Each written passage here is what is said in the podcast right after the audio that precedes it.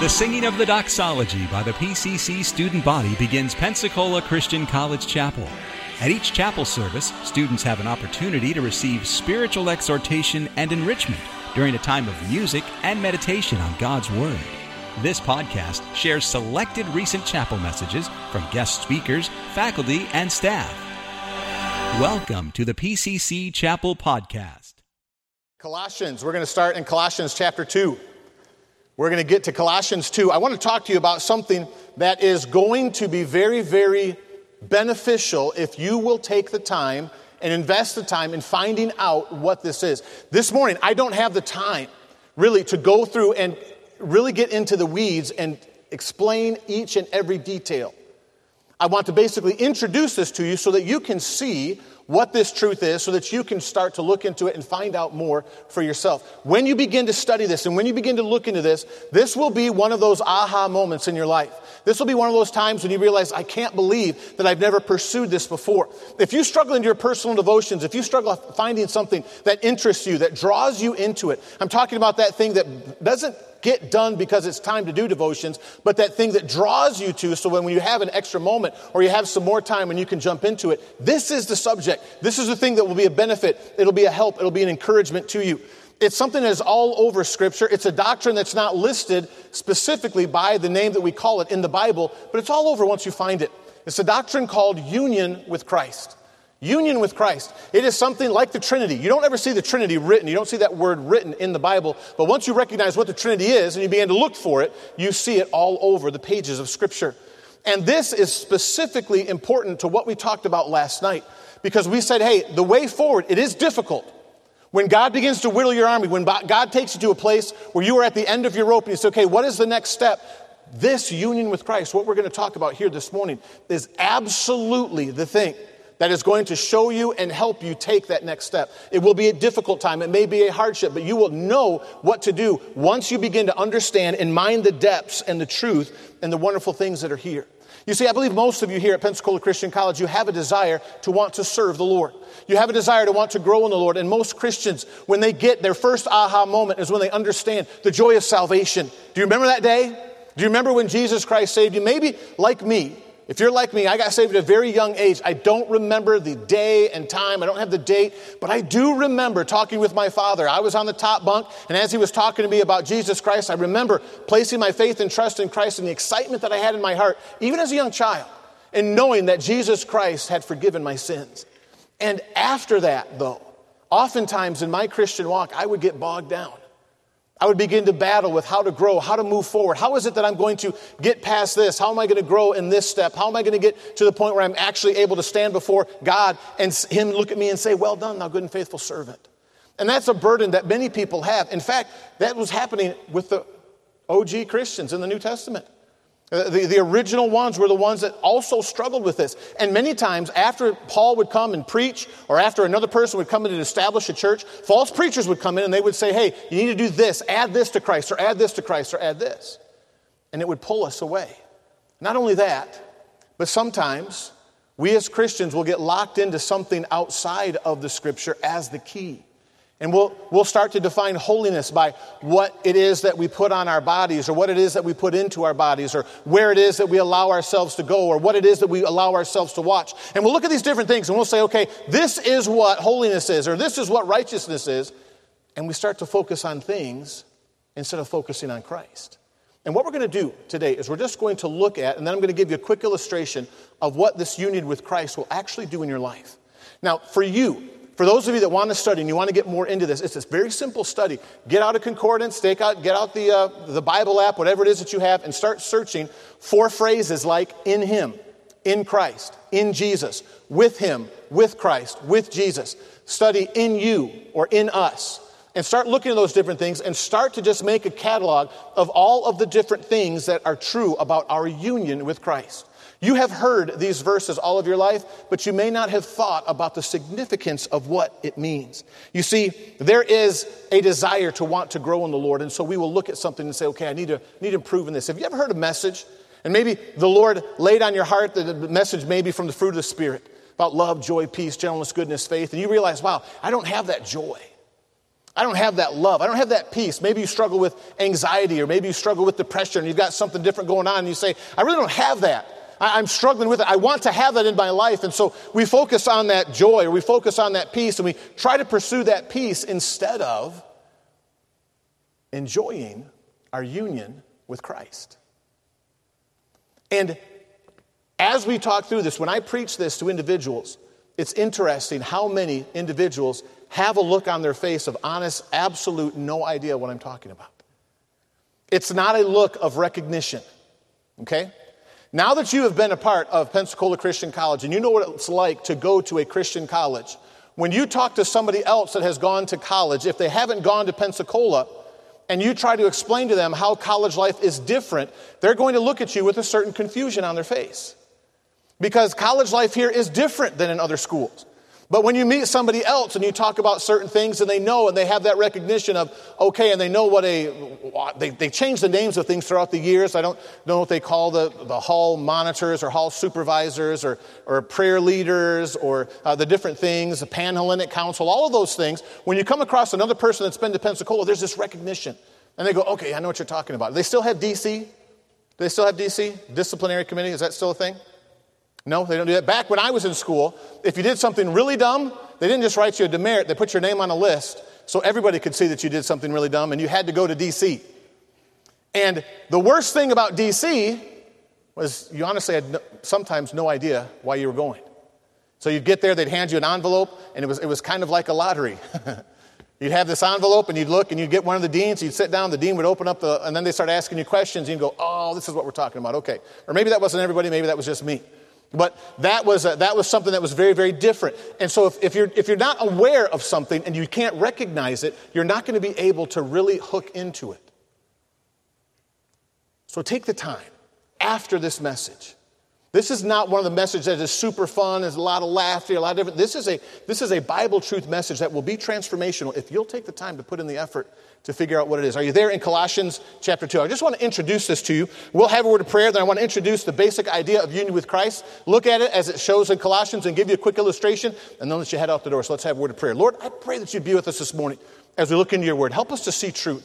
Lord, I know that there are projects due and there are things that have to happen later today. Lord, I know there are probably quizzes or tests or something coming up even right after this hour. Lord, I pray that you would give us the ability to focus in on your word, to understand this truth.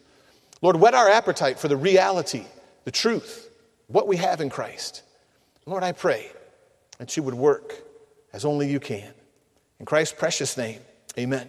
This idea of union with Christ was introduced by Jesus himself. He said in John 6 56, when he's talking about salvation, he says, He that eateth my flesh, drinketh my blood, dwelleth in me, and I in him. Now, there are many different doctrines that have come out of that verse because people misunderstood what he was saying. Just a couple of verses later, he says, It's not my flesh that's important. It's the words that I speak that are important. He's talking about taking in the truths, but he says, If you take in my truths, you will live in me and I will live in you. You're probably familiar with John 15. Abide in me and I in you, the Bible says. As the branch cannot bear fruit of itself except it abide in the vine, you can no more except ye abide in me. And see, that's what's foolish about looking at a sermon on love or a sermon on joy or a sermon on peace and saying, okay, I need to get this peace. You don't ever walk by an orange tree and see it struggling trying to produce fruit. It's not sitting there. You don't walk by and hear the orange tree grunting and growing, going, and it pops out an orange. It doesn't happen. If the orange tree is healthy, what's going to happen? Fruit's going to be popping out everywhere. You're never going to walk by an orange tree working out. This year I'm going to have some massive orange. You don't see that.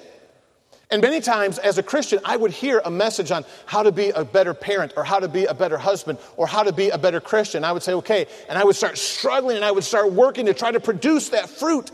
And that's pointless. And Jesus Christ himself said, no, abide in me. Enjoy the union that you have with me and let me abide in you.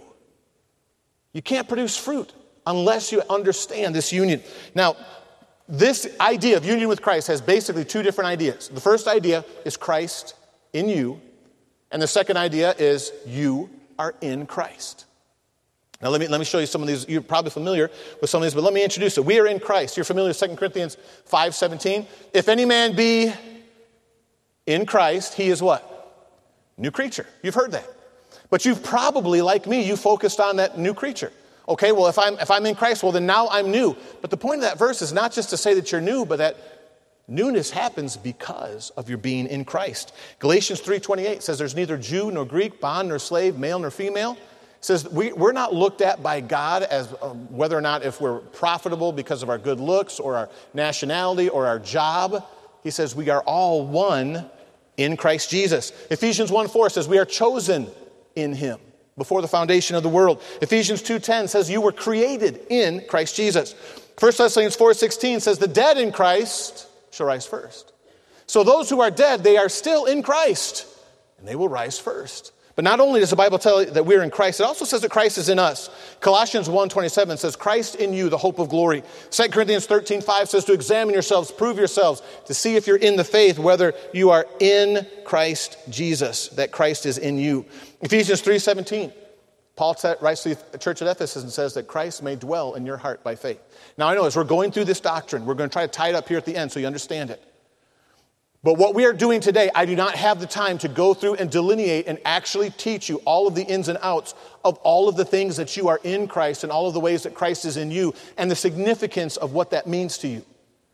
Today is to whet your appetite to see what it is so that you will dive into it. Listen, if you will take this, you can spend the rest of your college life. This will take care of your devotional time.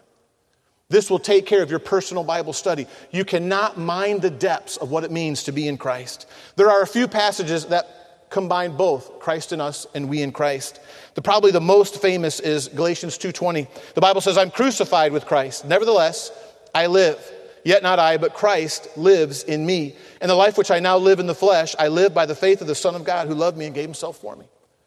The church at Galatians was having a problem because Paul came and he taught them, he planted the church, but as soon as he left, other teachers came in and said, Listen, you're saved, you know Christ is your Savior, here's the way forward.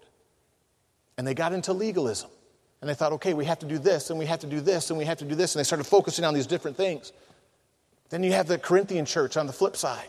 The Corinthian church was not into legalism. The Corinthian church was into, they were, they were just absolutely lawless. They thought it doesn't matter what we do. And again, the problems they got into, and it's either extreme. You could be way over on this side involved in things you should not be involved in because you do not understand your union with Christ. Or you could be over here trying to keep a list, trying to do things, trying to work hard, trying to impress God, trying to do everything so people recognize that you're a good Christian, but you don't enjoy and you don't produce that fruit. Because, young people, here's the truth. And I did not believe this truth when I was in college. Serving Christ is a blast.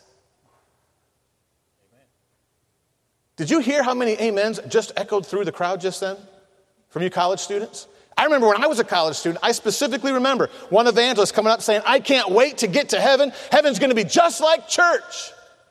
And I was sitting in the seat over in the DHA and I thought, oh no. the choir's going to have purple robes. There's just like church. My heart did not go, yay, hooray. And when there was opportunities, this is going to sound really bad, but when there was opportunities for extra church, I did not think, oh boy, more church. I thought, oh, more church. Now, I knew that a good Christian went to church, and I went to church. I sang in that choir. I had a purple robe. I took notes. I was a good little Baptist boy, littler Baptist boy than I am now. I did all the things you were supposed to do. But if you would have looked at me and been able to put some kind of lasso of truth, if one exists around me, and say, Do you enjoy serving God? I would say, Sometimes, but very few times. If you'd have said, Do you love reading your Bible? No, mm, love it. Do you love soul winning? I don't love it. There's lots of other stuff I loved. I love, love fun activities. I love sports. I know it's hard to believe, but at one point in time in my life, I could play sports. I love doing different things, but I never truly enjoyed Christ. And the key Jesus Christ did not redeem you to make your life boring, He redeemed you to show you all the riches in Him.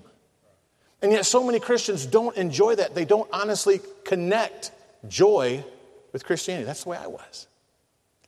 And there are so many people that are slogging through the Christian life. They're, they're doing what they're supposed to, and they know that it's right. And there are moments of joy, but it is not a sustained joy and this, this overwhelming sense of, wow, this is a great opportunity that we have. Now, we're going to look here in Colossians 2. This is a very broad, quick scene, and then we'll have an illustration, then we'll end it. Look at Colossians 2, verse 1. Paul says, I want you to know what great conflict I have for you and for them at Laodicea, and for as many as have not seen my face in the flesh, that their hearts would be comforted, being knit together in love, and to the riches and full assurance of understanding, to the acknowledgement of the mystery of God the Father and of Christ, in whom are hid all the treasures of wisdom and knowledge. And this I say, lest any man should beguile you with enticing words. Paul says, You need to be, understand that there is a false teaching out there that will lead you away from Christ. Corinth, the Corinthian church was following the false teaching. The Galatian church was following the false teaching. The church at Colossae hadn't yet been mired in either one. So Paul is writing to them to tell them what they need to do. And young people, based on where you grew up and based on your perception of Christianity, there is a high likelihood that you have accepted some different false teaching, that spirituality is tied in with what you do, or spirituality is tied in with where you go, or spirituality is tied in with some different things in the Christian life. And it's not something that brings joy, it's something that you struggle with. And Paul says, I want you to know where you can have all of these treasures, all of these wonderful things. Look at verse 6. He says, As he has therefore received Christ, so walk in him. How did we receive Christ? By grace through faith. We accepted the truth of what God told us. That is what union with Christ is accepting the truth of what he tells us and living in that truth. So Paul says, as you received him, walk in him. Now look what he says in verses 7 and following. He's going to give us a quick picture of all the things that we are in Christ. Verse 7 rooted and built up in him, established in the faith as he had been taught, adding thereunto with thanksgiving. Beware lest any man spoil you through philosophy and vain deceit, after the tradition of men, after the rudiments of the world, and not after Christ. He said, Man, your root, your, your sustenance, your life flow comes from being in Christ, not after following the rudiments of the world. Not after following the teachings of men. It is in Christ. Now, if men's teachings are teaching you more about Christ and how to identify with Christ and enjoy that union with Christ, then yes, that can help, but it can also easily astray if they focus on something other than this union. Look at what it says in verse 9 For in him dwelleth the fullness of the Godhead bodily. And then Paul starts to list all the, pro- all the profit that we have of this union. Verse 10 You are complete in him. You know what? There are some people here this morning, you do not feel complete. There are some folks here you think, well, I'll be complete once I have a boyfriend, or once I have a girlfriend, or once I have a fiance, or once I don't have a boyfriend. I'll be complete if my roommate will quit college and leave me alone. I'll be complete if my roommate just showers once. Maybe that's some of you. I'll be complete if I get my bill paid. I'll be complete if I can have this. You have something pinned and something else, and you're putting your hopes and your, and your dreams in this. Well, if I could just do this, and if I could just do this, then and Paul says, No, you've got everything in Christ. And there are so many Christians wandering around trying to find completeness in people outside of Christ. And Paul says, You're complete in him. Look at verse 11. In whom also ye are circumcised. Now, this circumcised is talking about being cut away, separated from sin. There are people in this room, you are struggling, you are battling with sin. You are having a difficult time getting past this addiction, getting past this problem, getting past this fear. And you're trying this and you're trying this. And those things aren't the key, it's in Christ. You're circumcised in Him. Look at verse 12. Buried with Him in baptism. You're immersed in Christ. It's not just some of you, it is all of you that is in Christ. And you're risen with Him through the faith of the operation with God. You have already experienced being risen from the dead. You don't have to worry if it's going to happen because you've already done it because you've done it in Him. It's an amazing thing. Keep going. Verse 13. And you, being dead in your sins and the uncircumcision of your flesh, hath quickened together with Him, having forgiven you all the trespasses. So he says, You have this completeness, you have this joy, you have this resurrection, you have this victory over sin. All of it, young people, is not in an accountability partner. It's not in going to church. It's not in reading your Bible. It is in Him. And as I preach and as I look at you, I can still see the look on your face. It's like, what does that mean? And it's such an important thing that you haven't mined the truth of yet. And then Paul goes on, look what he says in verse 16. He says, Let no man therefore judge you in meat or drink or respect of a holy day. Look at verse 18. He says, Let no man beguile you of your reward in a voluntary humility. He says, Don't let somebody trick you into thinking you've got to do something to be more spiritual. I remember when I was in college, a guy came and was talking about his devotional practice, how he read 10 chapters a day. So I started trying to read 10 chapters a day. I thought, okay, he's spiritual, he's a good preacher, he reads 10 chapters a day. I'm going to read 10 chapters a day. I started reading 10 chapters a day. Then another guy came and talked about how he was reading 20 chapters. I said, well, okay. Well, if 10 chapters makes you spiritual, 20 chapters must make you uber spiritual. So I started reading 20 chapters. And it got to be this task where I would get through. You know what I'm talking about? Remember the teacher says, okay, you have to have 4,000 pages read by Tuesday? And you go, great. And you read it. You know how you read that? You get through it. That's how I was reading the Bible. And I would get done and go, hmm, for some reason that didn't speak to me today. No kidding. I'm reading through it so fast. I'd come to church, I'd sing in choir, I'd do all these things, but I was empty. And Paul says, these things, look down, verse 23 says, these things do have a show of wisdom. Sometimes it makes sense. I mean, honestly, I'm not, don't go home today and say, hey, our, I like our chapel speaker. He said reading the Bible is no use. That's not what I'm saying. Don't call your parents and say, hey, we had Brother Goforth, and he says, don't read the Bible. Mm-mm. But I used to think that reading the Bible was the key. That all I had to do was this spiritual exercise. It made sense to me. It made sense to me to take notes in chapel. It made sense to me to get involved in different outreaches. And it does make sense. But what Paul is saying is, is if you try to go out of Christ, you're going to miss it. Now look at chapter 3. We're almost finished. He says, If ye then be risen with Christ. So, young people, let me ask you a question Are you risen with Christ? All right, there's three of you. How about the rest of you? Are you risen with Christ? I'm not asking, do you know what it means to be risen with Christ? How many of you feel risen with Christ? Some of you are still unawake. Some of you are sleeping right now. I can see you. And you're thinking, I'm risen with Christ. What does that mean? Yes, I'm, I'm going to say amen. He just yelled at us. Some of you just said amen then. You're still not paying attention. You were sitting there, amen, amen and you're back on your phone. If you're risen with Christ, if you are, that's the truth, here's the key to enjoying union with Christ. Look at this verse. If you're risen with Christ, think Christ, think, seek those things which are above, where Christ sitteth on the right hand of God. Set your affection on things above, not on things of the earth. Here's what happens, young people everything in your being Though your spirit is redeemed, your flesh still struggles. Paul says in chapter 7 of Romans, the things I want to do, I don't do. The things I know I shouldn't do, I end up doing those things. There's this battle inside of me. Your flesh is battling against us. You do not naturally go to and think of the union with Christ. You think of other things. So when something terrible happens in your family, you don't think of your union with Christ, you think of something terrible in your family. When your boyfriend or girlfriend dumps you, you don't think of your union with Christ, you think of how sad and lonely you are. When you lose all of your money and don't have anything to pay the rest of your bill and don't have your pass to take your exams, you start worrying about not being able to take your exams instead of looking at your union with Christ. Everything in this world is geared to get you to look away from Christ.